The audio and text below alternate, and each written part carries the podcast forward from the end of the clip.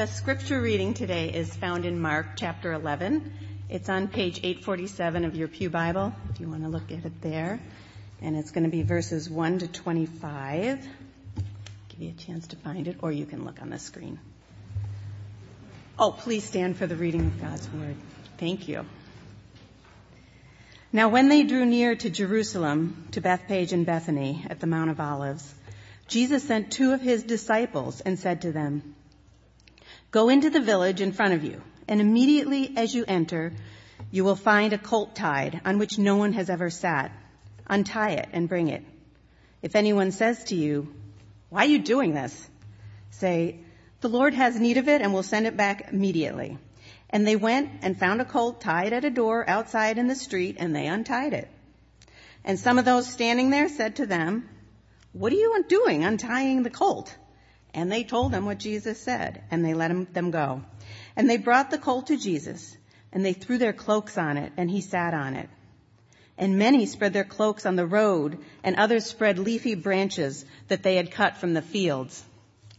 And those who went before and those fo- who followed were shouting, Hosanna! Blessed is he who comes in the name of the Lord.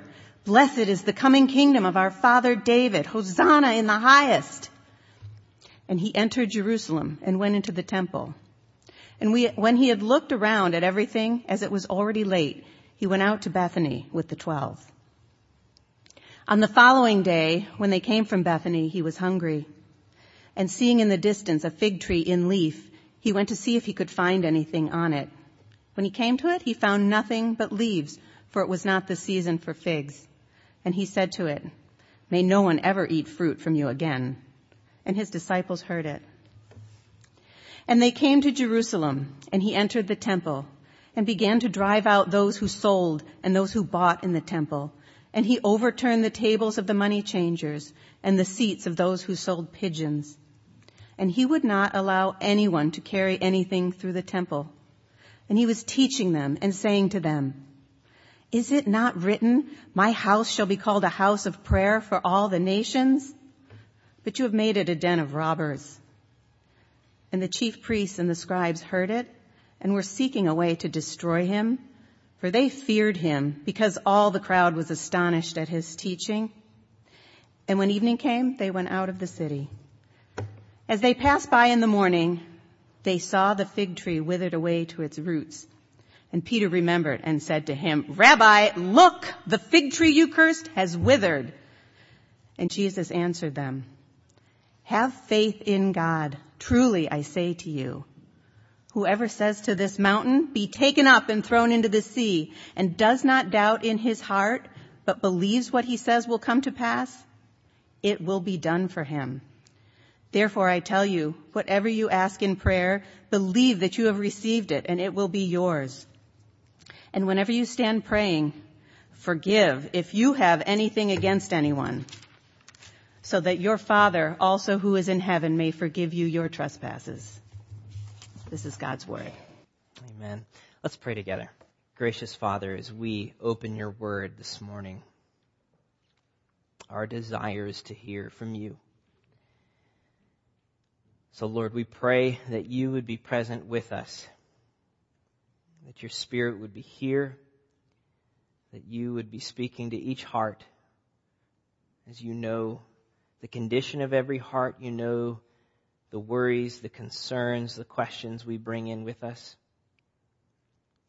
Lord, let your Spirit speak to our heart from your word, that we might see you more clearly, and that in seeing you, we would be changed from glory into glory, Lord.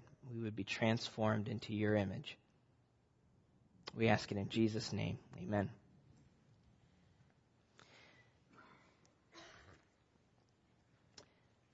As most of you know, I grew up in Nebraska, which is about 1,500 miles from here. And, uh, you know, there are several things that you will see in Nebraska that are not quite so common in New England. Cows, for instance, or, you know, wide open prairie. Um, you know, when I was growing up, I used to resent it when people told me there were no trees in Nebraska, and I would always quickly correct them. Well, there's some right there, and there's some clear over there, and, and things like that. And then living in New England for just eight months, when we went home our first time and walked out of the Omaha airport, it's like it feels like a barren desert here. And, um, but you know, being flat and treeless has its advantages as well, though. You will never see a sunset in New England the way you see one in Nebraska. The, the beauty and the expanse. Um, and there are other sites uh, that were common there. And one of the, the sites that always fascinated me growing up uh, were the old broken down barns that dotted the countryside at each of the farmsteads. Oftentimes you still had the old uh, the old broken down barn, and, and it was one of my favorite things to see on road trips. And, and literally, they're the kind where you could actually see through them because they're missing so many slats, and they're usually leaning about 10 degrees to one side with a big old bow in the in the roof and such. Uh, there's a kind of nostalgic beauty to them. Uh, now, as far as farming goes, uh, there was nothing functional about them whatsoever. Uh, you could no longer use them for what they were initially made for. Uh, they used to be the heart of the operation. That's where you stored the equipment. That's where you, you kept your livestock and your feed and everything. Now, they're really nothing more than a monument to the way that things used to be back then. Uh, in fact, if you tried to use them for farming, uh, they're actually quite dangerous. Uh, if, if you store your tractor and stuff in there, they can't keep the rain out, so, so you risk ruining your equipment. And, and if you store your livestock or you spend much time in there yourself, you're at risk of, of injury because a lot of these things could really collapse at any moment. And some of them do. And, and so, you know, they look pretty from the road, but if it's a barn that you need, these buildings really should be condemned. When Jesus entered Jerusalem at the beginning of Passover week, to the praise and fanfare of the crowds, Mark tells us that he made a beeline for the temple. And when he stood in the temple courtyard that night and he looked around at everything, sizing it all up, what he saw was a building no longer useful for what it was made to do.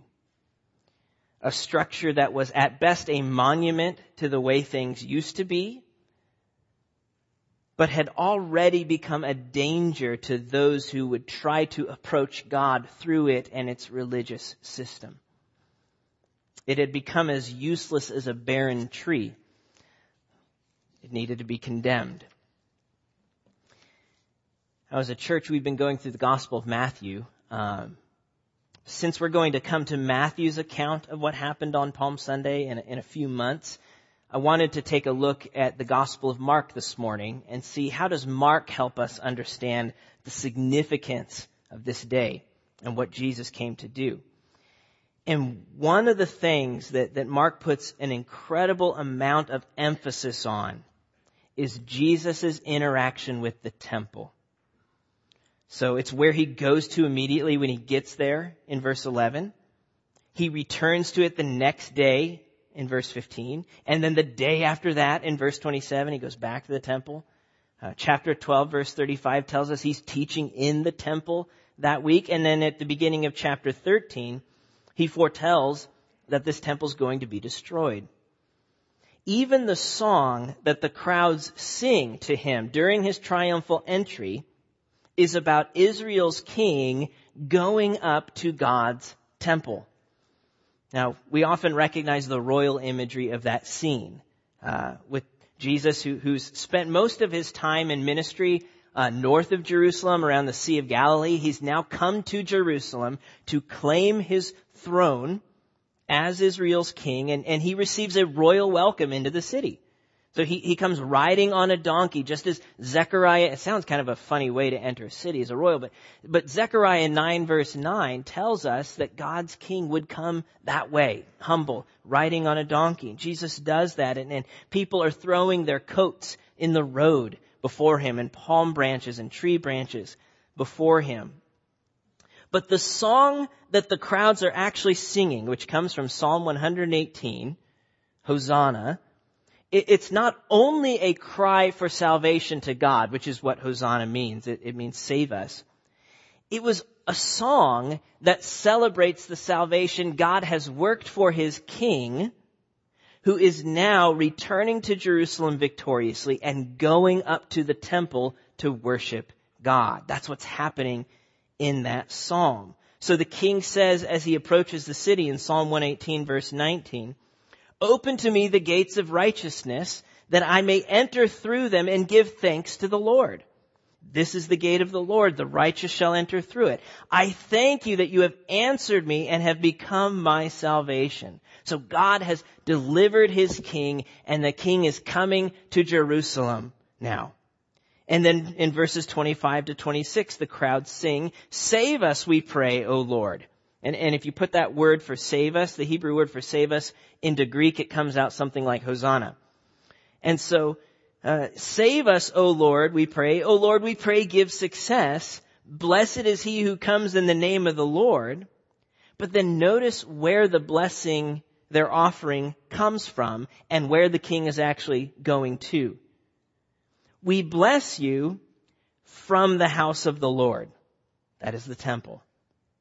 The Lord is God and he has made his light to shine upon us. Bind up the festal sacrifice with cords up to the horns of the altar. And that altar again is at the temple. So, so God's king is returning victorious to Jerusalem to give praise to the Lord at the Lord's temple. That's what's happening in Psalm 118. That's the song that the crowd is singing to Jesus. But when Jesus enters the temple courtyard, he does not find the festal sacrifice bound and piled up to the horns of the altar. And so the altar, was, you know, a square type table thing. It had, each corner was raised to kind of keep the sacrifice in place. He doesn't find a sacrifice piled up to the top of the horns of the altar. Instead, what he found when he walked into the temple was a polluted operation run by corrupt leadership he found a broken down barn that was no longer good for what it was made for. But to understand what's wrong with the temple as Jesus finds it and why that's such a big deal, we need to understand a little bit more about what the temple was actually for. What was the purpose of God giving Israel a temple? And of course, to do that, we have to look at a bit of the Old Testament. So the temple, if we look at the Old Testament, the temple was all about God's presence with his people. God's presence with his people. Now, of course, you know, God is what we call omnipresent, which means he is everywhere at the same time. No building on earth and not even the heavens themselves can contain God and his presence. And yet throughout the story of scripture, we see God's intention to dwell with his people in a special way.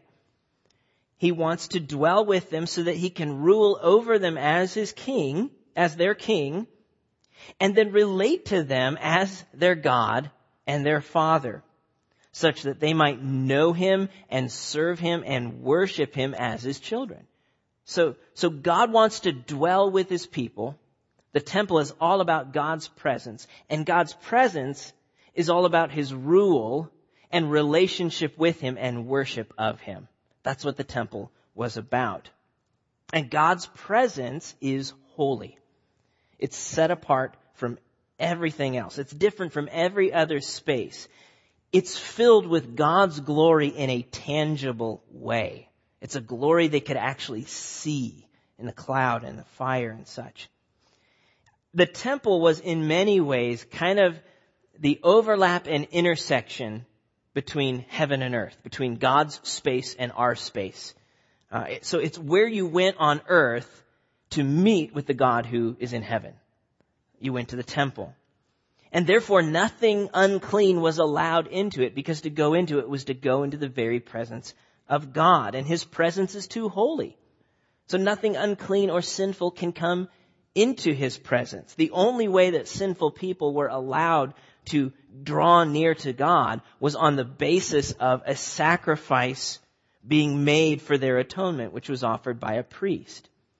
And, and even the high priest was the only one who could go into the innermost part of the temple, the Holy of Holies, where the Ark of the Covenant was. And then he could only go once a year and not without a blood sacrifice for his own sins and for the sins of the people. So, so the temple was simultaneously a witness to God's majesty and to God's mercy at the same time. It was too holy for any sinner to draw near without being consumed by his wrath. And yet, on the basis of the sacrifices made for them, that's exactly what repentant sinners were invited to do, to draw near to God in His presence. Even repentant sinners from foreign nations. If they would join themselves to the Lord and walk in faithfulness to Israel's covenant. Think of Isaiah 56 verses 6 through 7. It says, and the foreigners who join themselves to the Lord to minister to him, to love the name of the Lord, to be his servants, everyone who keeps the Sabbath and does not profane it and holds fast my covenant, those who uh, submit to the covenant God gave Israel, these I will bring to my holy mountain. I will make them joyful in my house of prayer. Their burnt offerings and their sacrifices will be accepted on my altar. For my house shall be called a house of prayer for all peoples. So the temple was uniquely for Israel, but even those outside of Israel, should they align themselves with Israel's God and Israel's covenant in the Old Testament, were even invited to come near. So the temple was a special place in Israel's life and worship. Uh, it represented a special privilege of actually knowing God and being able to approach him and have an audience with the living God of the universe. Uh, now that's something, to be honest, we often take for granted today when we think about gathering together in the presence of God. Um, I mean, we're not unloading our bulls in the parking lot or hauling our, our sheep and our goats up the stairs or, or bringing our, our doves or our pigeons and those things. And, and so it's easy to forget the price it costs to be able to, excuse me, enter God's presence. And of course, the reason is because that price has already been paid in full by Christ. But it's easy to lose our awe at the specialness of having an audience with God, of being in God's presence with his people. Now, the location of God's special presence. It was not always attached to a certain building throughout the Old Testament story. In fact, the first temple we could say was the Garden of Eden in Genesis. It was there in that garden where the God of heaven walked with humanity on earth. That overlapping, intersecting thing that's hard to put your, your mind around. And so, you know, when, when they therefore then sinned, when they rebelled against God, and his rule.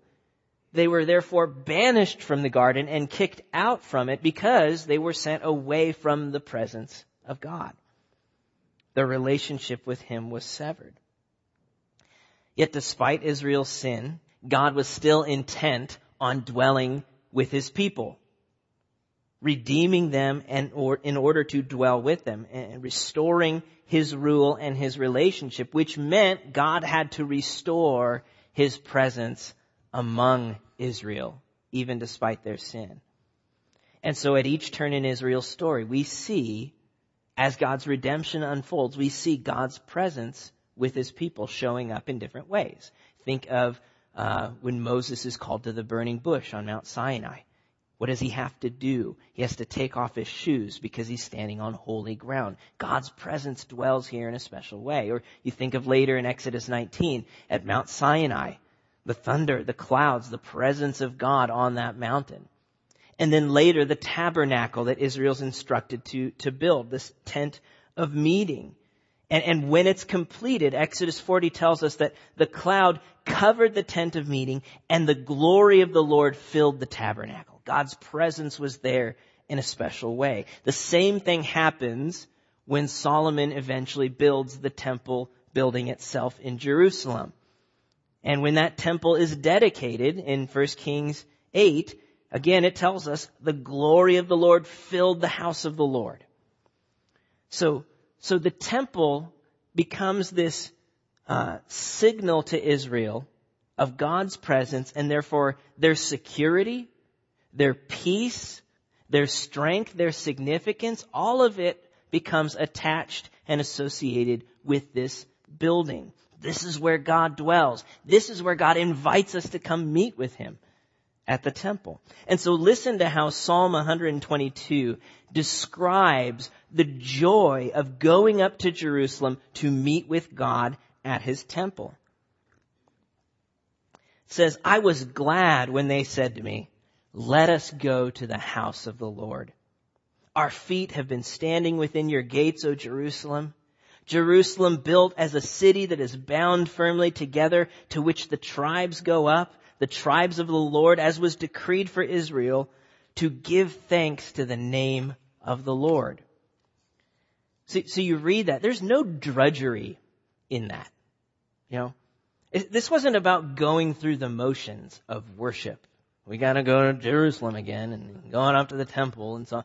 No, no. There was so much joy for them, it was like coming home. To go to the temple in Jerusalem was like coming home. This is where they belong, their true home, in the presence of God. It was about the incredible privilege of knowing God and being known by Him, of having an audience with Him, entering into His, into His presence, delighting in Him with joyful submission and heartfelt worship. That's what God's presence was all about. And yet, as the story continues, after a time, Israel began to presume upon God's presence and favor. They began to think, well, as long as we have that building, God must be happy with us. Uh, even if we're not walking with Him in the ways of His covenant. Even if we are walking in idolatry and disobedience. We can always just go to the temple, do the sacrifice thing, and, and clean the slate, uh, and so on. They lost a sense of God's holiness and awe in their presence.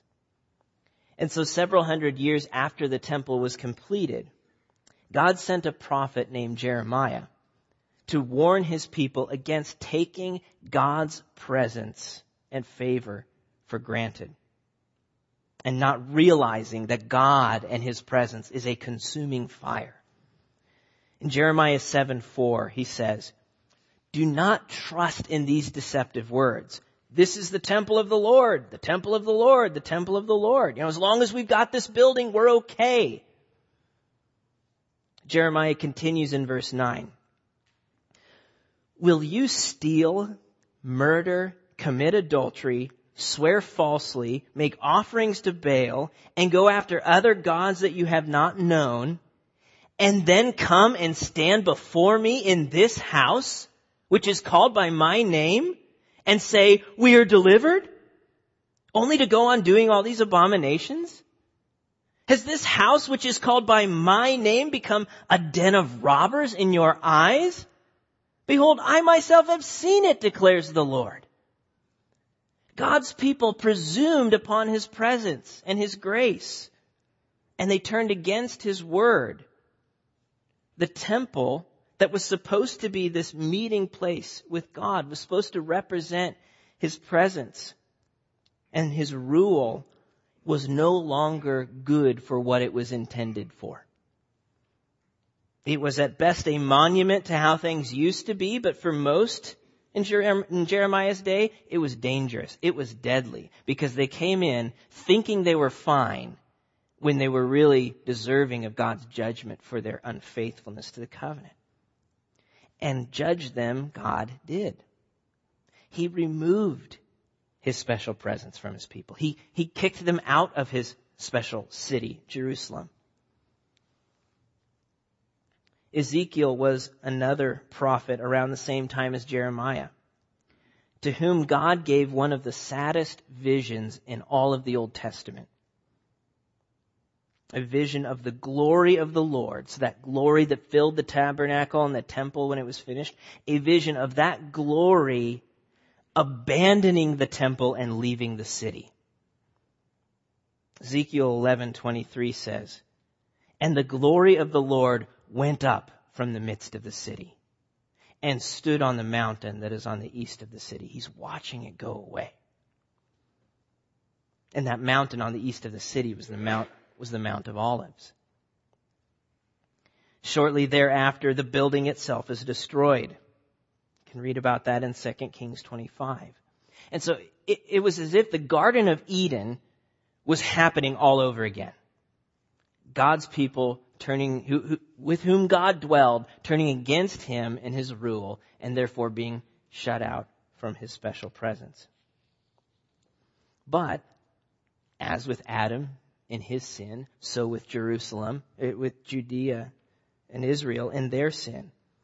God remained intent on redeeming his people and dwelling with them. The story doesn't end. He wants to restore his rule and his relationship, which means he needs to restore his presence with them. He even gave Ezekiel a vision of his glory returning to the temple one day. Later in Ezekiel 43.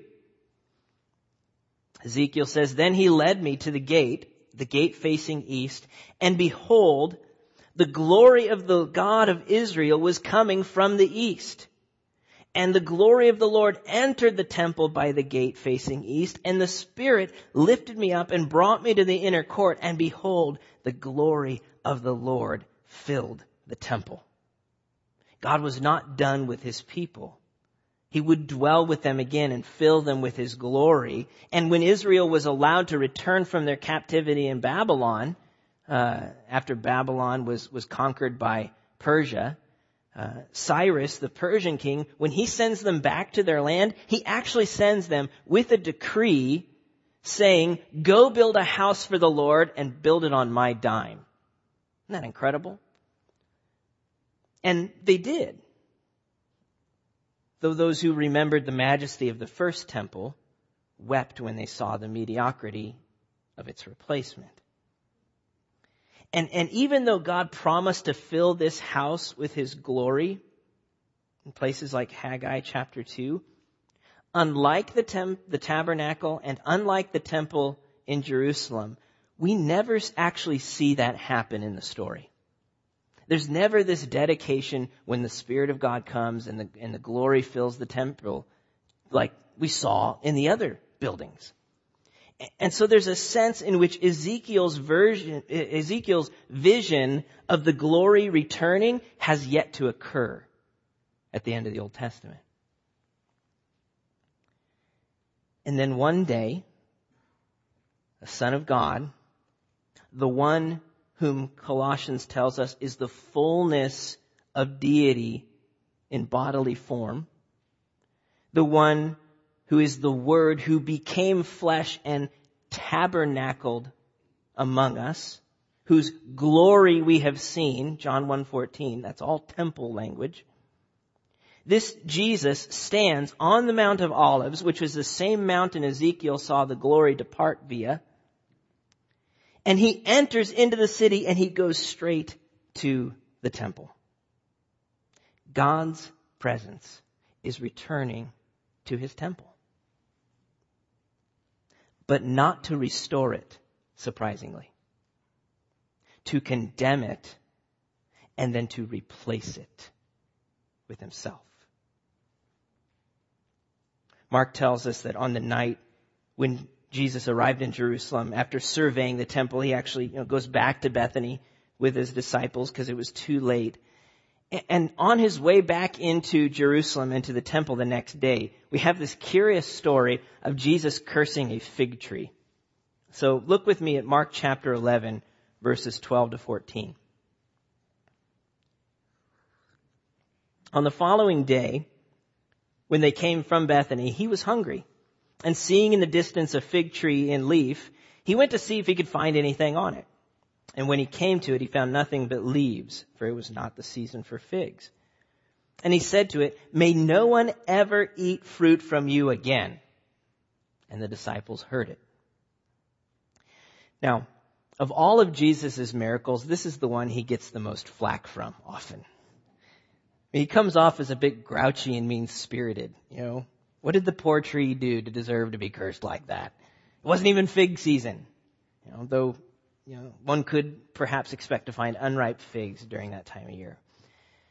But notice how on his way then from the temple, later in the chapter, he and his disciples, as they're leaving Jerusalem, they walk by that very same tree. Verse 20.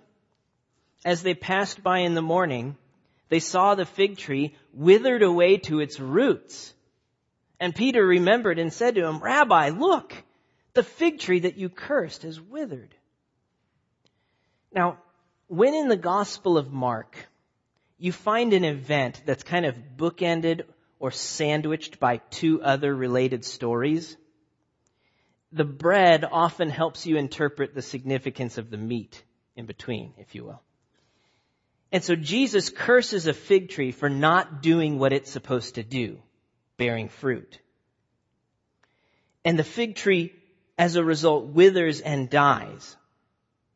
And so it shouldn't surprise us if, uh, if in between those two stories, those two events, we find Jesus doing the same thing to the temple as he did to the tree, cursing it for not doing what it was supposed to do, such that it now withers and is dissolved. And that's precisely what we find in between the two fig tree stories. What's often called the cleansing of the temple. The curse of the fig tree is a sign of judgment against God's temple for its fruitless worship. So look at Mark 11, 15 through 17 with me. And they came to Jerusalem, and he entered the temple, and he began to drive out those who sold and those who bought in the temple. And he overturned the tables of the money changers and the seats of those who sold pigeons. And he would not allow anyone to carry anything through the temple. And he was teaching them and saying to them, Is it not written, My house shall be called a house of prayer for all nations? But you have made it a den of robbers. So, so Jesus came to the temple looking for fruit, looking for God's people to be cherishing God's presence, to be obeying His rule, worshiping Him in genuine relationship. But instead, Jesus found a barren tree what should have felt like coming home for Jesus, going up to the temple, felt instead like driving by your childhood home one day and seeing the windows all broken out and the door hanging on the hinge and a tree growing in the living room. It's a ruin of what it was supposed to be. So instead of finding in Isaiah's words a house of prayer for all nations, Jesus saw people exploiting and marginalizing the outsiders. He saw people taking God's command that Israel should go up to the temple and worship and using that as a means of financial gain. We've got a market here. Turning it into, into selfish gain. He saw people exploiting the poor. So those who bought pigeons and doves were those who couldn't afford to bring a goat or a lamb, according to the Old Testament. That was, that was a concession for the poor people. And, and here you have people sitting there saying, no, that pigeon's not good enough. You gotta buy this one. Taking advantage of the poor. Merchants shutting the door of God's presence in the face of God's people. He found people going through the motions while disregarding God's covenant. He found a structure that was at best a monument but at worst and foremost was actually a death trap. Rebels presuming upon God's presence and favor without realizing that they were about to be burned by his holy judgment. He found the same thing that Jeremiah found, that God's temple had become a den of robbers. And so, Jesus drove out the customers. He overturned the tables. He kicked the seats out from under the people selling pigeons. He brought the entire temple operation to a halt, if only for a few minutes, but long enough to make his point. That this building is no longer your access point to God. I am. That's the point he was making. God still wants to redeem his people and dwell with them. He still wants to rule them and relate to them as a father relates to his children. He wants men and women, young and old, from all nations to come to him and to know him, to, to have an audience with him, to enter into his presence, to worship him and delight in him and find satisfaction and joy in him. He wants to answer the cries of salvation that the crowds shouted that day. Hosanna, save us. But that will no longer happen through this building. It will happen through Jesus. He himself is the replacement of the temple. He himself is the special presence of God on earth. And when you think about it, what was the temple for? It was the, it's where you went on earth to meet with the God in heaven. Well, if the God of heaven has come down and is standing right in front of you talking to you, you don't need that building, do you? You're looking at him. It's through Jesus that both Jews and Gentiles now have access to God. So if you want to know and worship God, it's no longer about going to a building. It's about trusting in a person. It's about trusting in a person. It's about faith in the power and plan of God through Jesus. And that's what he tells his disciples in Mark 11:22. Have faith in God.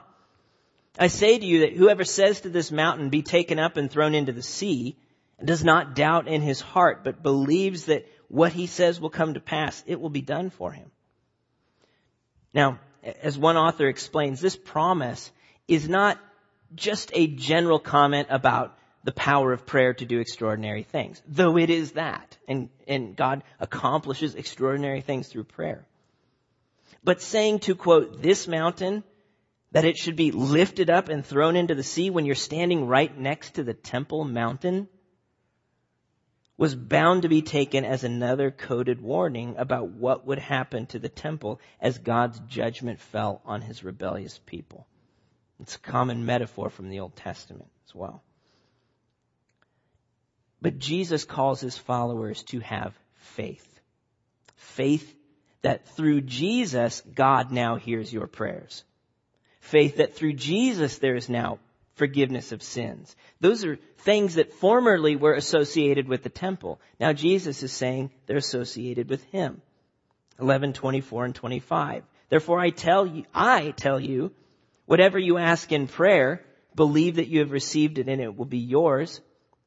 And whenever you stand praying, forgive if you have anything against anyone, so that your Father also who is in heaven may forgive you your trespasses.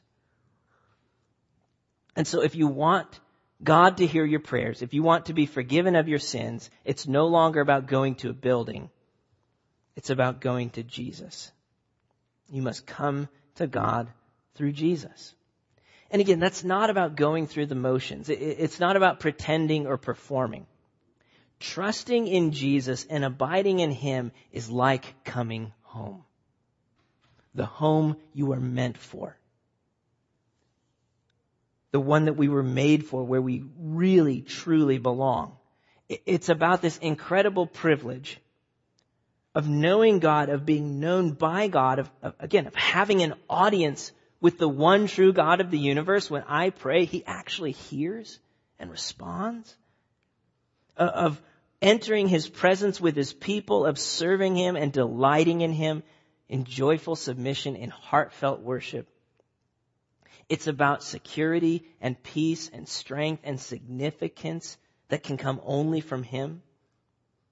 And it's in abiding in that relationship with Jesus that we actually then bear fruit to God's glory, as John 15 tells us.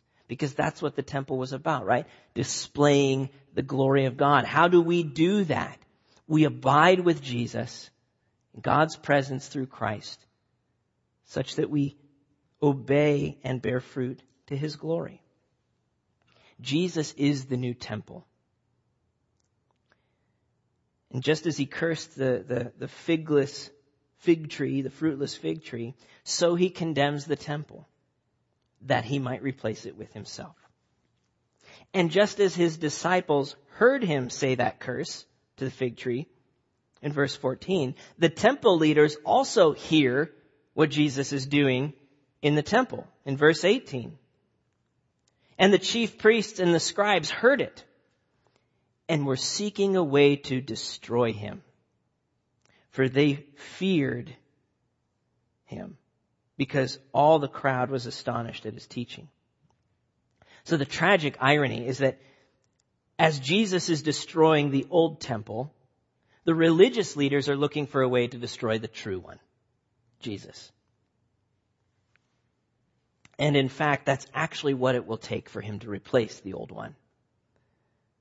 Not only the destruction of that building which he foretells, but the destruction of his own body. To reclaim the temple for God, it's going to take a sacrifice. It's going to take the true Passover lamb, not, not the blood of bulls and goats and such of Israel's worship system, but the true Passover lamb who takes away the sin of the world. And so that's where this story is going. It doesn't end with the triumphal entry. It's pointing toward Good Friday and the crucifixion.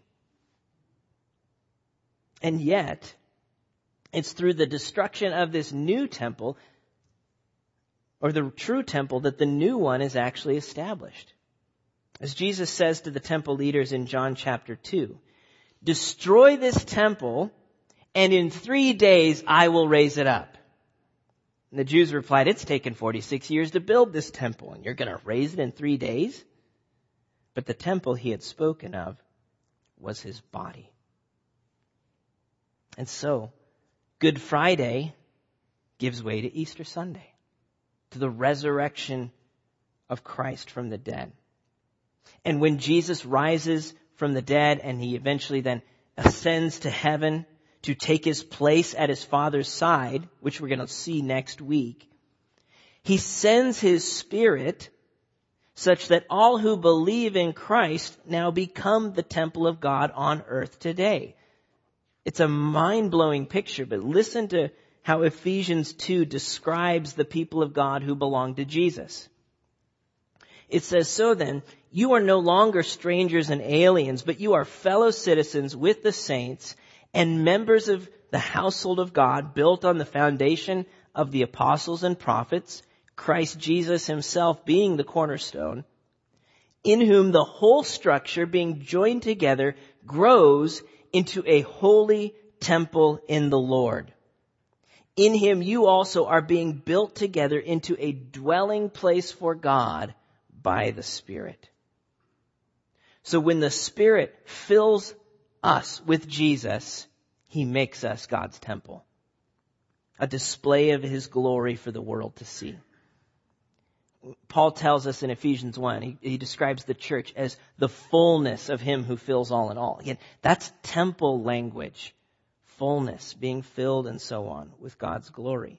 To know Jesus and be filled with His Spirit is to be in God's presence. It's to come home. It's to abide with Him and walk with Him and to therefore bear fruit for Him to the glory of God.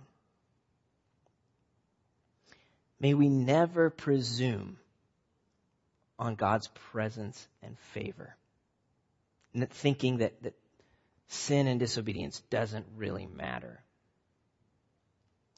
May we never become bored by the fact that when we gather, God is present with us by His Spirit. May we never become bored to that incredible reality.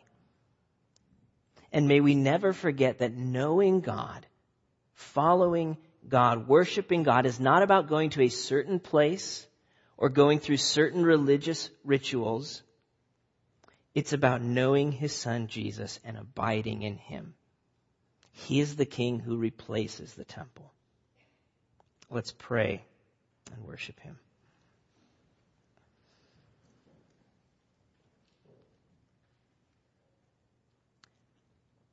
Lord God, we confess that we are so often unimpressed by your presence. We take it for granted. We neglect the incredible privilege it is. We neglect the fact that were we left to ourselves, your presence would consume us in wrath. We praise you that Jesus is the Passover lamb who takes away our sin, that we might enter your presence. We praise you that through him we belong to you and become your temple, that your spirit dwells within us and among us. Lord, may that overwhelm us and may that change the way we pray to you. May that change the way we worship you. May we be mindful that you are with us. When we are tempted to walk in a way that is not holy, would you remind us that we are, we are present you are present right there with us, even in that decision, God. May we be strengthened by your presence, comforted by your presence. And may we fix on your glory and your worthiness, God, because that is what your presence is about, that we might delight in and know you and, and give you the glory you alone deserve. So, Lord, we ask it in the name of your Son, Jesus. Amen.